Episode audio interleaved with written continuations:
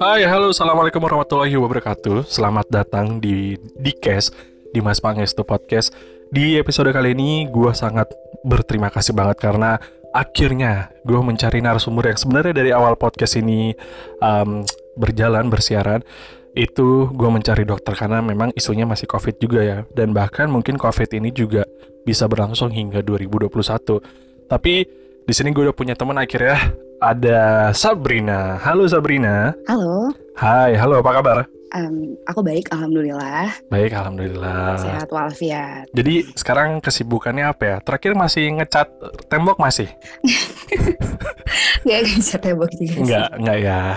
Enggak, enggak, enggak. Jadi masih, Masih- sibuk apa? Koas? Eh bukan koas ya? Um, apa nih? Um, Residence. Dokter. Dokter. umum. Residence, insya Allah. Amin, doain. Amin. Nah ini um, kalau calon dokter ya, terus uh, suaranya enak, bagus. Ini pasti apa namanya uh, banyak nih orang yang pura-pura sakit datang ke dia. Ini contohnya ada yang orang pura-pura sakit, ada Caisa juga di sini. Mungkin kalian bosan dengar namanya. halo men. Halo bro. Ya halo. Bro, Kenapa bro? Suara lu putus-putus. Kenapa men? Ini gue jelek banget di mata lu. Image lu jelek banget di mata gue. Ya iyalah, gila. Lu aja ngasih kerjaan ke gue semua. Hmm. Oke, em, tapi sebelum itu supaya kita lebih mengenal, katanya kalau tak kenal maka tak sayang, sudah kenal belum tentu sayang. Gue bakal kenalan sama Sabrina dan juga mungkin buat followers gue seperti apa sih Sabrina ini itu banyak banget mungkin nanti pertanyaan-pertanyaan yang bakal muncul di DM. Terutama abis ini kalau misalnya tiap narasumber biasanya gue kasih eh, mereka di eh, posternya di ininya eh, apa namanya thumbnailnya si podcast. Jadi itu pasti nanti bakal ngerasa ih cantik banget nih followersnya eh, Instagramnya apa? Gitu. Karena biasanya yang terkenal lebih terkenal itu bintang tamunya daripada podcastnya sendiri. Aduh sedih Gitu banget ya? iya nggak apa-apa. Oke kita main tebak-tebakan dulu ya. Boleh boleh. oke. Ini buat Sabrina aja lu nggak usah. Lah lu mau ngerusak aja lu. Sabrina! Yap. Lebih memilih main ke mall atau main ke alam Um, kalau boleh sih lebih main ke alam ya. kenapa tuh Aku nggak suka keramaian. wow jangan-jangan kamu se- seperti Rangga ya jadi Gak, gak sepuitis itu juga Ah sih. nggak sepuitis itu juga. Jadi memang lebih suka ke Iya. alam karena nggak suka keramaian. Yap. Oke, Eh, prefer gunung sebenarnya. prefer gunung ya. Oh, anak gunung. Berarti senang banget ini. Berarti kamu anak senja ya, model-model Virsa Besari gitu ya? Ya, you can say that. Oh gitu. Terus kalau lu lebih memilih uh, casual atau formal kalau pakai baju nih? Eh, casual banget. Casual banget. Kenapa nih? Berarti pakai sneakers no problem ya? Always sneakers over heels sebenarnya lebih nyaman. Kayak I like to wear something comfortable gitu. Jadi kadang orang "Hmm, kok bajunya warnanya itu aja. Soalnya kayak ya soalnya comfortnya ini gitu. Ah, jadi I Kayak- wear what fits. Ah ya, jadi nggak peduli omongan orang itu apa ya, yang penting gue pakai sesuai dengan yang gue suka gitu ya. Yep. Oke. Kalau mau diulang kembali nih, lu tetap akan menjadi dokter atau ingin menjadi Lionel Messi? maksud gue, No, Messi iya, iya, iya, maksud gue, siapa? Maksudnya lu kalau diulang kembali tetap mau menjadi dokter apa menjadi yang lain? Tetap jadi dokter. Wah, ini dia nih, kenapa nih? Em, ada itu selain cita-cita dari kecil ya.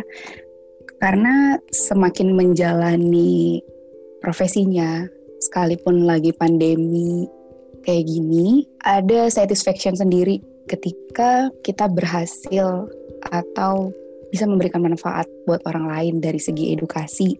Pasien jadi lebih tahu. Kedua, ngeliat the way your patient smile ketika kita bisa nyembuhin mereka. Itu tuh something, menurut aku sesuatu yang nggak bisa dinilai harganya. Bahkan dengan uang sih, kayak gitu.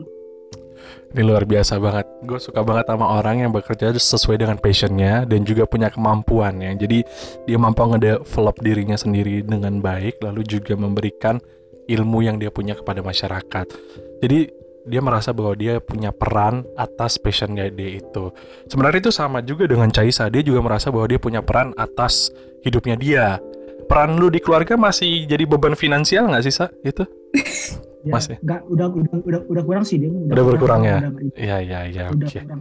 Tapi paling beban-beban makan, beras, habis Ya. itu cucian. Sama dong. sih. Itu sama. Itu sama. Nggak beda jauh dari finansial itu kalau di ujung-ujung diukurnya ada tagihan listrik, ada tagihan air. Itu di dalamnya udah ada di situ. Jadi pertanyaan terakhir, selama masa pandemi Covid Hmm. saat ini, lu lebih memilih mana? Memilih menyelamatkan manusia atau lebih memilih menyelamatkan ekonomi? Um, that's a hard question. Tapi aku pilih menyelamatkan manusia karena dengan banyaknya orang yang selamat lewat pandemi ini, banyaknya orang sehat, nantinya kelak pasti akan membantu perekonomian kembali. Itu ya dari sudut pandang aku kalau dari segi medis sih. Tapi ya balik lagi, it's ini kondisi yang sulit buat Indonesia sekarang.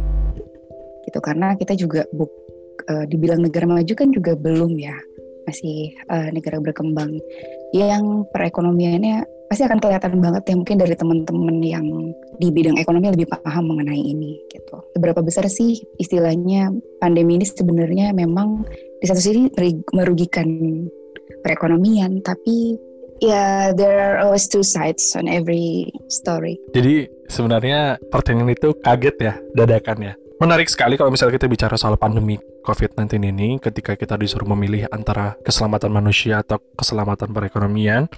Waktu itu gue juga pernah diskusi sama Caisa, judulnya antara hak hidup atau hak ekonomi. Waktu itu pendapatnya Caisa adalah manusianya diselamatkan terlebih dahulu maka ekonominya juga lebih membaik. Begitu. Namun, pada kenyataannya, saat ini pemerintah memperlakukan new normal dengan protokol kesehatan yang bisa dibilang mungkin cukup ketat, tapi kenyataannya banyak sekali masyarakat yang tidak patuh pada adaptasi kebiasaan baru sendiri. Nah, menurut pandangan lu nih Sab, ketika pemerintah saat ini memberlakukan new normal, namun kenyataannya tidak sebegitu baiknya yang kita lihat. Gue masih lihat nih di tempat wisata sering kali di berita, di media dan lain-lain atau di tempat tongkrongan gitu ya di mall di kafe itu banyak banget orang yang udah nggak pakai masker sudah mengabaikan itu nah menurut lu nih sebenarnya apa yang harus kita lakukan agar orang juga memahami pemerintah juga uh, bisa lebih tegas dalam menerapkan protokol kesehatan ini Oke, tapi sebelum kita masuk apa yang harus dilakukan, itu kan saran ya. Tapi kita harus cerita dulu deh.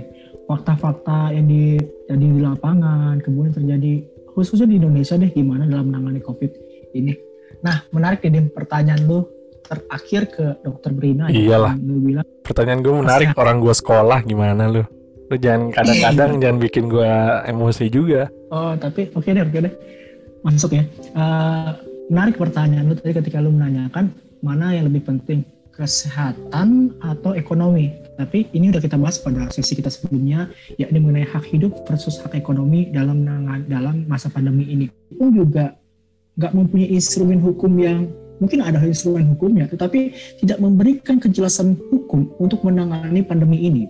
Ah, Di awal kita tahu bahwa dalam menangani kesehatan ini, pemerintah menerapkan PSBB, pembatasan sosial berskala besar sebagaimana diatur di dalam Undang-Undang Kekarantinaan Kesehatan.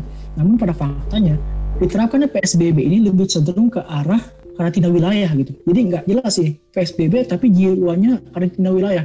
Namun karena fakta, karena kondisi terus berjalan, berjalan seringnya waktu, dan kita lihat gitu bahwa kita nggak nggak bisa melulu mem- memprioritaskan hak hidup gitu.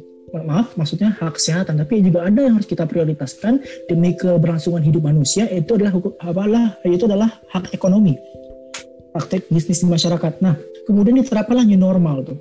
Nah, new normal ini pun setelah gue cari ya di aturannya, di, di sekian banyak aturan, itu pun nggak punya dasar hukum yang jelas. Apakah undang-undang, kemudian eh, peraturan pemerintah, peraturan presiden atau keputusan presiden itu nggak jelas juga. Dicoba dicari-cari, ternyata ini ada di surat edaran gugus tugas. Bentuknya surat edaran loh. Kalau misalnya dari orang perundang-undangan mungkin tahu ya, surat edaran itu nggak punya kekuatan hukum mengikat, hanya bersifat panduan saja. Di dalam surat edaran itu disebutkan bahwa kemudian surat edaran itu kemudian diikuti oleh ya, peraturan-peraturan di tingkat lembaga kementerian yang istilahnya pun macam-macam. gitu. Ada yang menyebut nama normal baru, habis itu juga ada yang menyebut dengan adaptasi kebiasaan baru. Nah, kalau pemerintah DKI Jakarta menyebutnya dengan PSBB transisi. Nah, ini pun apa sih antara beda ke antara beda ke semua istilah tersebut? Ya memang nggak ada, nggak ada bedanya. Tapi istilahnya pun berbeda-beda juga. Kalau misalnya dalam terminologi gitu, ketika ada istilah yang berbeda, maka hendaknya digunakan untuk uh, penerapan yang berbeda, gitu. nggak bisa bersama-sama gitu. Nah, negara ini pun sebenarnya juga gagap untuk menghadapi um, menghadapi pandemi ini, pandemi dan juga untuk menghadapi permasalahan ekonomi. Jadi ini pun cukup gagap. Nah, makanya ketika tadi misalnya restoran pun masih banyak yang nggak menerapkan uh, protokol kesehatan. Jangan kan restoran, sampai ke masjid pun dem sebetulnya gue masih nggak menerapkan protokol kesehatan gitu. Social, uh, sorry, physical distance-nya juga buruk. Mereka ngobrol dekat-dekatan gitu.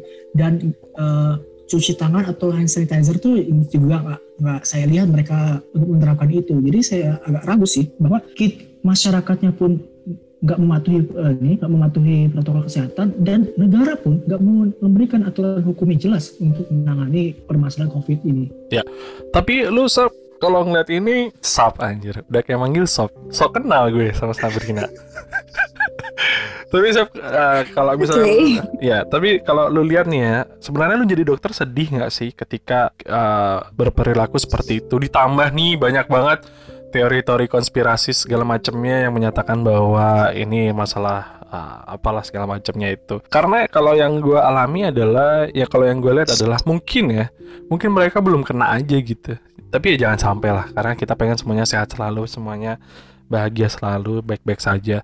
Tapi maksud gue ya jangan merendahkan profesi juga, jangan menyudutkan salah satu profesi juga, jangan jadi membuat spekulasi baru tapi kita bisa dengan cara seperti seperti ini gitu. Kita mensosialisasikan kepada masyarakat bahwa um, pakai masker tuh harus gitu. Jadi kita mengingatkan kembali pada masyarakat dan mengingatkan diri kita sendiri supaya kita jadi lebih sehat.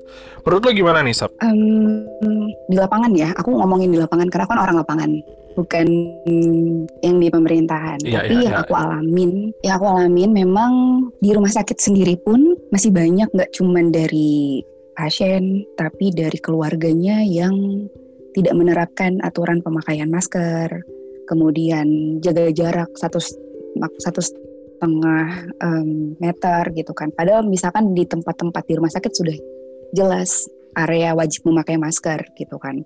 Itu sudah terpampang gitu loh di depan pintu masuk. Wajib hukumnya ke rumah sakit itu pakai masker karena rumah sakit itu sumber penyakit sebenarnya. Karena semua penyakit pasti ada di rumah sakit. Dan kita benar-benar dincer nih kalau yang di lapangan.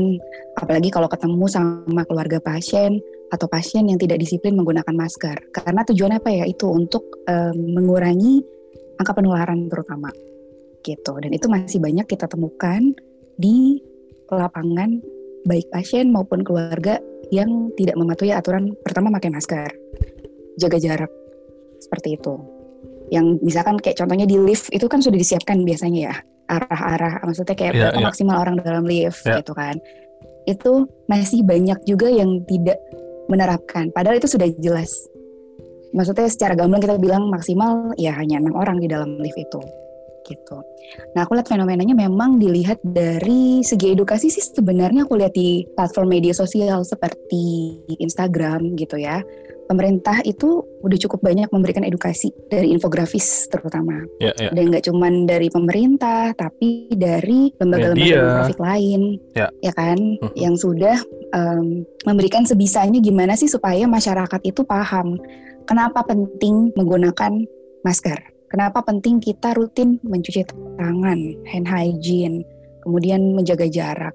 Tujuannya nggak cuma menjaga diri, tapi menjaga orang-orang di sekitar kita gitu. Dan dilihat sebenarnya kalau dari segi edukasi ini pemerintah sudah cukup rapid ya istilahnya nggak cuma pemerintah aja tadi aku bilang ada um, yang non profit juga yang memberikan edukasi gitu demi menja um, menjaga supaya laju pertumbuhan virus corona ini gak makin tinggi gitu. Nah dilihat lagi yang bikin aku sedih sih sebenarnya kenapa kok masih banyak yang ini karena aku kan juga ada Instagram nih jadi aku melihat ada beberapa sebenarnya kayak selebgram yang aku sih berharap orang-orang influencer istilah aku menganggap mereka influencer ya karena mereka punya banyak pengikut yang diharapkan bisa memberikan influence yang baik gitu. Yang mungkin di satu sisi mereka ya anggaplah mereka adalah orang-orang yang memiliki uang berlebih bisa pergi liburan. Tapi menurut aku itu nggak ideal sih dijadikan contoh karena aku berharap banget selain dari pemerintah selain dari tadi aku bilang kayak apa ya uh,